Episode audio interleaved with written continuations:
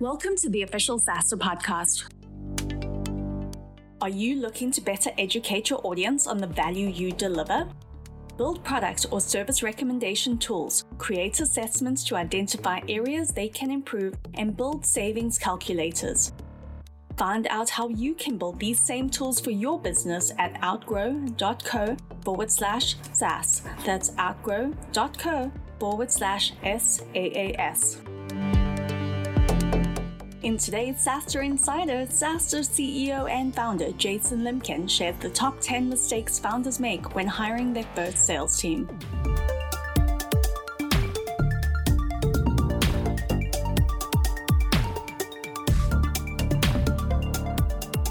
I wanted to talk today about the top 10 mistakes that all of us, almost all founders, I work with make when they hire the first sales team. I made many of these mistakes myself.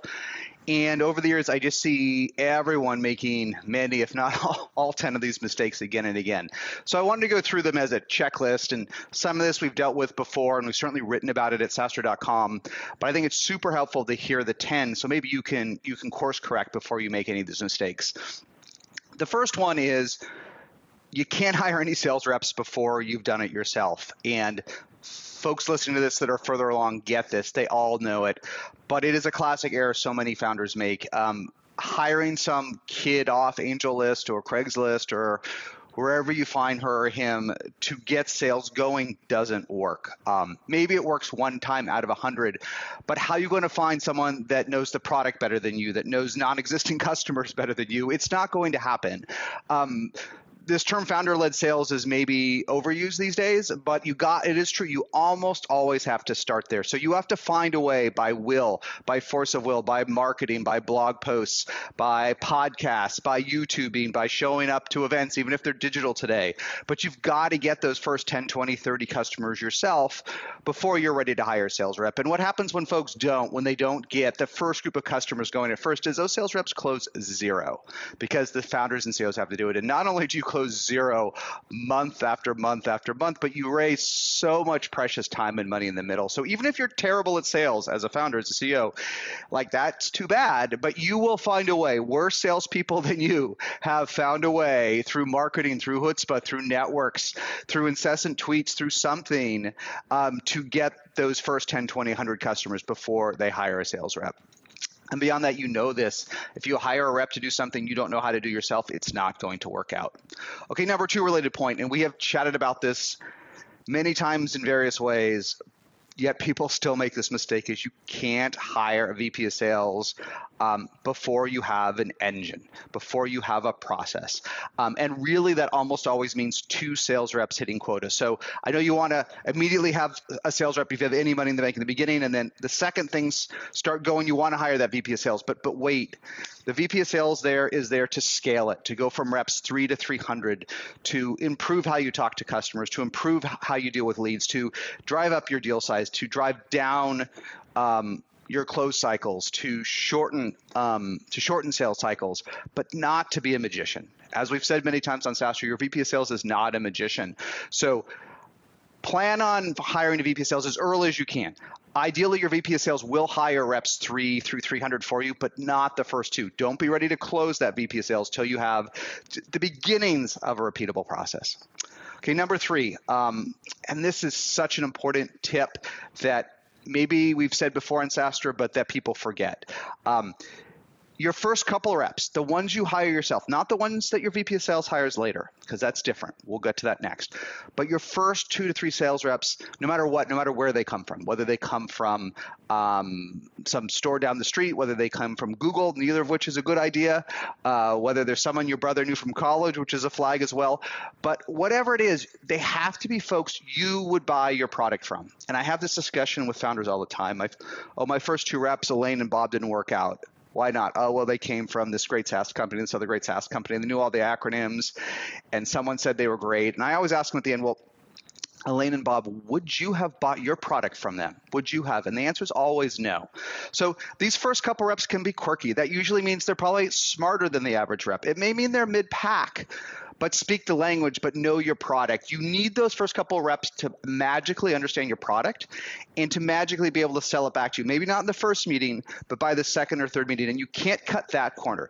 Yes, you want a rep that sold at your ACV, and it'd be nice if the rep was in your industry, and it certainly would be nice if Shiri came out of SaaS. That that sure would help these days. There's a lot of SaaS companies, but no matter what corners you cut, don't cut that one. It has to be someone you would buy your own product for. If you do, then you can bring them into deals. You can even give them your smaller leads, but if not, they'll just waste all their leads, and it will become a, a failed downward spiral. Now, number four, the opposite is as soon as you have that VP of sales, don't make the mistake of insisting the next reps are people you would buy from. Then you will have a much more heterogeneous type of reps. You'll have folks that seem to close in seconds but never understand your product. You'll have folks that talk and talk and talk and talk on your sales team. You'll have folks that are super brief and to the point. You'll have folks that really know how to do a solution, and you'll have folks that are really qualify folks out. And it will take a village, and you will find um, even in the today's of hundreds of hundreds of sales tools and marketing tools and science and quants and dashboards, you will find there are many ways in sales to get to the top of that mountain, different styles, because we're different human beings and we connect with each other different ways. There's introverts and extroverts, and folks that like to pick up the phone and folks that don't really like to talk on the phone, and folks that love Zooms, et cetera, et cetera. So don't expect reps four through 400 to be folks that you would necessarily buy from. Allow allow your VP of sales to hire who she wants and judge her on results. Number five, most important point, and hopefully you break out of this by a couple million in revenue, but I've seen CEOs make this mistake up to 50, 60 million in ARR, which is you can't underpay sales folks. Maybe you've never been able to raise any money. Maybe you have a token amount of capital. Um, maybe your sales efficiency is so low because it's so hard to close it. You just don't feel like you can afford it. I can't pay a rep. I, I meet this. I meet this kid. He wants $150,000 a year in on-target earnings, base and bonus, and now I only have 500k in the bank. How, how could I afford this? Uh, maybe I should put him on commission. Uh, a lot of things will race through your mind, but sales is about money, folks, and you cannot underpay the good ones. Um, you can cheat, and here's the cheat: you can meet their ask. Let's say the rep wants 150K OTE on target earnings. You can say, look, Linda, Bob, Bill, I'll give you your 150K OT, but you need to close 450, 3x that. That's very fair in the early days. Um, and maybe that's not even doable today. So maybe she'll end up taking a little bit of extra risk to hit her OTE, but you can't pay below market. Um, the best salespeople want to be paid fairly for hitting their number, and you will only attract the bottom feeders, the worst of the worst, if you underpay. It's better to hold them to a higher standard and pay them very, very well when they hit it. Um, and also, when you pay well to sales, it becomes even before you have a VP of sales, and especially after, it becomes a self-hiring engine. When when when Jane comes in and she her her quota is 500 and she hits 700 and she makes a ton of money, she's to tell all her friends, and they're to get excited. And if the CO is pretty cool and the product's pretty neat and it looks like it's going somewhere, good salespeople are going to start to flock to that story that Jane tells her friends. So, paying market or even paying the high end of market when you can is one of the highest ROI things you can do for sales recruiting. Um, number six mistake folks make um, with both VPs of sales, but we're going to talk about reps here, is they let reps go on too long. They let reps stay that fail at one sales cycle. You do not want a high churn sales environment. That is out of some movie, Glengarry, Glen Ross. I don't know these other sales movies. I'm not into them. You don't want that. You don't want to constantly be firing sales reps. Who wants to work there? What good sales rep in SaaS, where there's thousands of SaaS companies, wants to go somewhere where they feel like they're going to get fired? No one. No one good goes there. You want a zero voluntary attrition sales team, and you want as low a churn sales team as possible. But that means raising the bar. That means each rep ideally is as good or better than the existing reps you have. That's the way many engineering teams recruit. And the best sales teams recruit that way too. They don't allow the bar to go down in sales, they inch it up with each hire. And if you do that, um, that means when you do make a mistake, you'll know fast and you'll know in one sales cycle.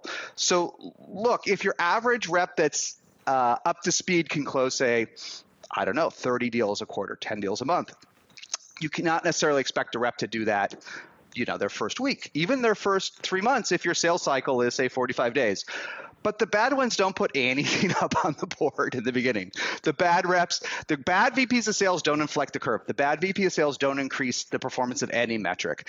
And the bad sales reps just never really close anything in the beginning. You might like them and people might tell you to give them more time, but the problem with giving them more time is not their base salary. You can probably sort of afford that it's the lost leads. It's the leads that you gave to Bob for 90 days when he doesn't close anyone. And if you gave them to Amy, she would have closed a lot of them. And and those lost deals go to your competitors and they don't buy more from you and they don't stay with you for 10 or 20 years. So you have to concentrate your leads in your best closers in the early days in a long time. And so you've got to move on from reps that can't close much faster than the raw numbers make you think. Um, number seven, mistake again and again and again, especially when we're capital constrained. Don't ask your VP of sales to carry a bag for too long. And what I mean by that is don't ask her to be an individual contributor to have her own quota. It will be very tempting in the early days to do that. You will hire your first VP of sales and you may have no capital or a little bit of capital. And she wants $400,000 a year in OTE. Now, not base, maybe 200 base and 200 bonus if she hits the plan, or maybe more, maybe less, 300K, 250K, 500K, depending on how experienced they are. It's been a lot of inflation in SaaS in the last five years as as cloud companies have exploded. Um, and you will be tempted to say, yeah, I'll, I'll pay you that ask, but you've got to bring in enough money to pay for it. You've got to do it. And and at first that sounds good. And I do know a lot of VP of sales that are experienced and say, you know what, when I start, I want to start to carry a bag. My first quarter, I want to close deals myself because if I don't do it, I can't coach the team to do it. And when I hear that from a sales rep, I'm like, awesome, that's great. You carry a bag for your first quarter and you prove it. You walk a mile and you make it happen but ultimately it doesn't help after at least after a quarter after a sales cycle because there's too much work recruiting there's too much work backfilling. And your vp of sales is helping the two and then four and eight 16 and 32 folks that work under her her job is to identify who needs help and where to parachute into deals so that they'll close, not to be the 28th rep, even if they're great at it. So it's okay in the beginning, but it's not even necessary. You judge a VP of sales by how her team does and how she increases the velocity and the revenue per lead. Um, Number eight, um, and this this is a little bit uh, um, goes against my point in the beginning of hiring folks you would buy for, although although only partially. Number eight is don't hire someone that last sold cosmetics or pool equipment or something that's not SaaS. Look, that can work later. Um, I haven't found that it often does, but when you when you go from rep four to 400 and you need a heterogeneous mix, you can take folks from very different industries. Maybe not cosmetics or pool supplies, but maybe from very different industries. Maybe from healthcare, maybe from all different types of things, and train them. When you have trained them, when you have system, when you have onboarding, when you have manager multiple layers of managers, you can hire folks that have no experience. You can hire very entry level people, in fact. But when you start in SaaS, you need folks with at least 18 to 24 months of SaaS sales experience. You need that because you don't have it as a founder. You don't know the basic things. You don't know how to operate Salesforce. You don't know what the cadences are. And yeah, you can figure it out yourself because you've done some sales, but trust me, don't hire the best person that sold something because sales is sort of the same, but hire folks that know SaaS in the beginning. Don't don't make that mistake. Um, nine, we hit this one a little bit before, so I'll be short. But don't over-index on logos. Don't hire someone, especially in the early days, because they worked at Salesforce or Dropbox or Slack or Twilio. Those are great names. Those are great iconic companies. I love having their CEOs and their founders at SaaStr Annual and sharing their mistakes, but those are not startups. Salesforce, Salesforce is at $30 billion runway. Twilio's coming up on $2 billion in revenue. Slack's at a billion. Zoom's coming up on 2 billion. These companies were startups. And yes, if you hire employee number 10 at Slack, they, they get it. They know it. But but these companies are as are as big as the oldest software, many of the oldest software companies. So uh, don't get too excited about the LinkedIn. I would much rather hire a rep that has two years of experience at a SaaS company at 10 million or 20 million ARR, so a stage or two beyond you, than one of the hot shots out of Slack. It's not going to work. It's a totally different set of skills and tools um, when you have a brand behind you, and sales ops behind you, and warm leads and schedulers and a clear path against the competition. You don't have any of that at your startup.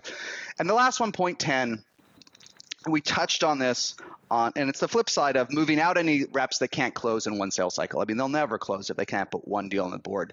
But the flip side is you cannot let any great rep leaves, any great reps leave. Chase them down the block when we go back to the office. Chase them on the Zoom.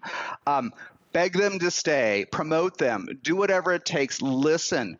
Um, you should strive for zero voluntary attrition on your sales team. Your best sales reps should be closing more and more and making so much money and having so much fun and having so much responsibility and working with their friends and bringing their friends in, like we talked about Jane before, that no one wants to leave. That the only reason a sales rep should leave your startup, the only reason because they have the culture and they have the friends and they have the money and they have a product they believe in, they have the dream team and a boss.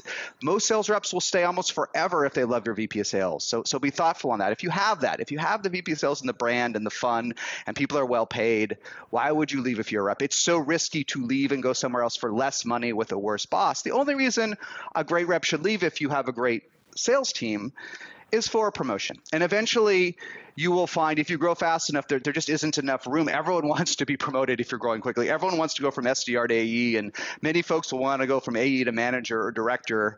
And at some point, ironically, the, the faster you grow, the less room you have on the promotion chart because you're hiring so many people.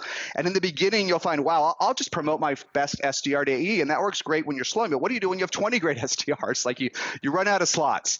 So at some point, you some of your best have to go to chase their dreams to become a VP of sales. But those should really only be folks in management, and you should still try to find a role for them no matter what you can do. At least try, never let any great reps leave. Um, they know so much, they will attract their friends, they're the heart and soul of your company, and you'll replace them with someone that closes less.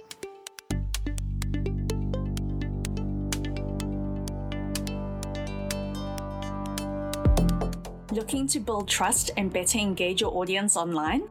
Outgrow helps SaaS companies like Adobe, Tableau, and Salesforce create more powerful personalized content like ROI calculators, assessments, chatbots, and quizzes to grow your business. Check out outgrow.co forward slash SaaS. That's outgrow.co forward slash SaaS.